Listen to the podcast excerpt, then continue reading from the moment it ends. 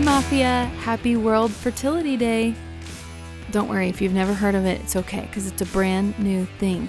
The lovely ladies at IVF Babble have declared today, Friday, November 2nd, World Fertility Day, where their mission is to offer comfort, support, guidance on this crazy roller coaster of fertility treatments. So they are doing a virtual get together today where they are offering resources and support from experts, doctors, fertility coaches, acupuncturists, you name it. If it's a fertility specialist in the field, they're talking to them today. You'll be able to reach all these experts via phone or live Q&As across their social media platforms. They're at IVF Babble on Instagram. You can find them on Facebook or you can go to their website ivfbabble.com to find more information. And in the meantime, our friend Natalie from across the pond the host of the fertility podcast reached out to us and said, Hey, let's do something for World Fertility Day. So, in an effort to provide you guys with even more support and even more resources, we're doing a podcast swap today. So, without further ado, here's Natalie. Hey, Infertile Mafia listeners, it's Natalie here from the Fertility Podcast just wanting to say hello on World Fertility Day. Kayla and Sarah have been very kind in letting me come on their feed because we're all trying to get the message out about important stuff that can help you work your way through this bizarre roller coaster of infertility.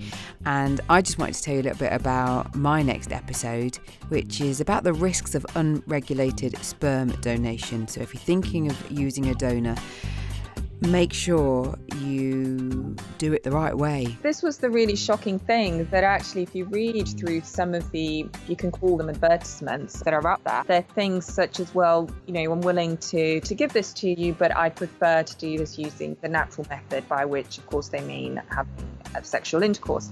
And you know, essentially, the, the woman in the situation is putting herself at tremendous risk of assault, all sorts of STDs, not not to mention the the horror of having to feel pressured into doing something like that in order to have a child. It honestly, it makes my my my blood boil to actually even Giving think me goosebumps. that that yeah. So to hear the full episode, you can do so via your favourite podcast app, whether it's Apple Podcasts, Stitcher, Acast, Spotify, or just go to thefertilitypodcast.com. And before I go, I just want to say a massive thank you to you, Kayla and Sarah, for doing what you do for the Infertile Mafia podcast, for making it funny.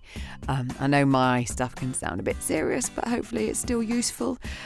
And for just putting the poddy out there, because poddy's rule and your ace. Thanks, ladies. Once again, I want to give a big thank you to Natalie and for all the wonderful work she's doing with the Fertility Podcast.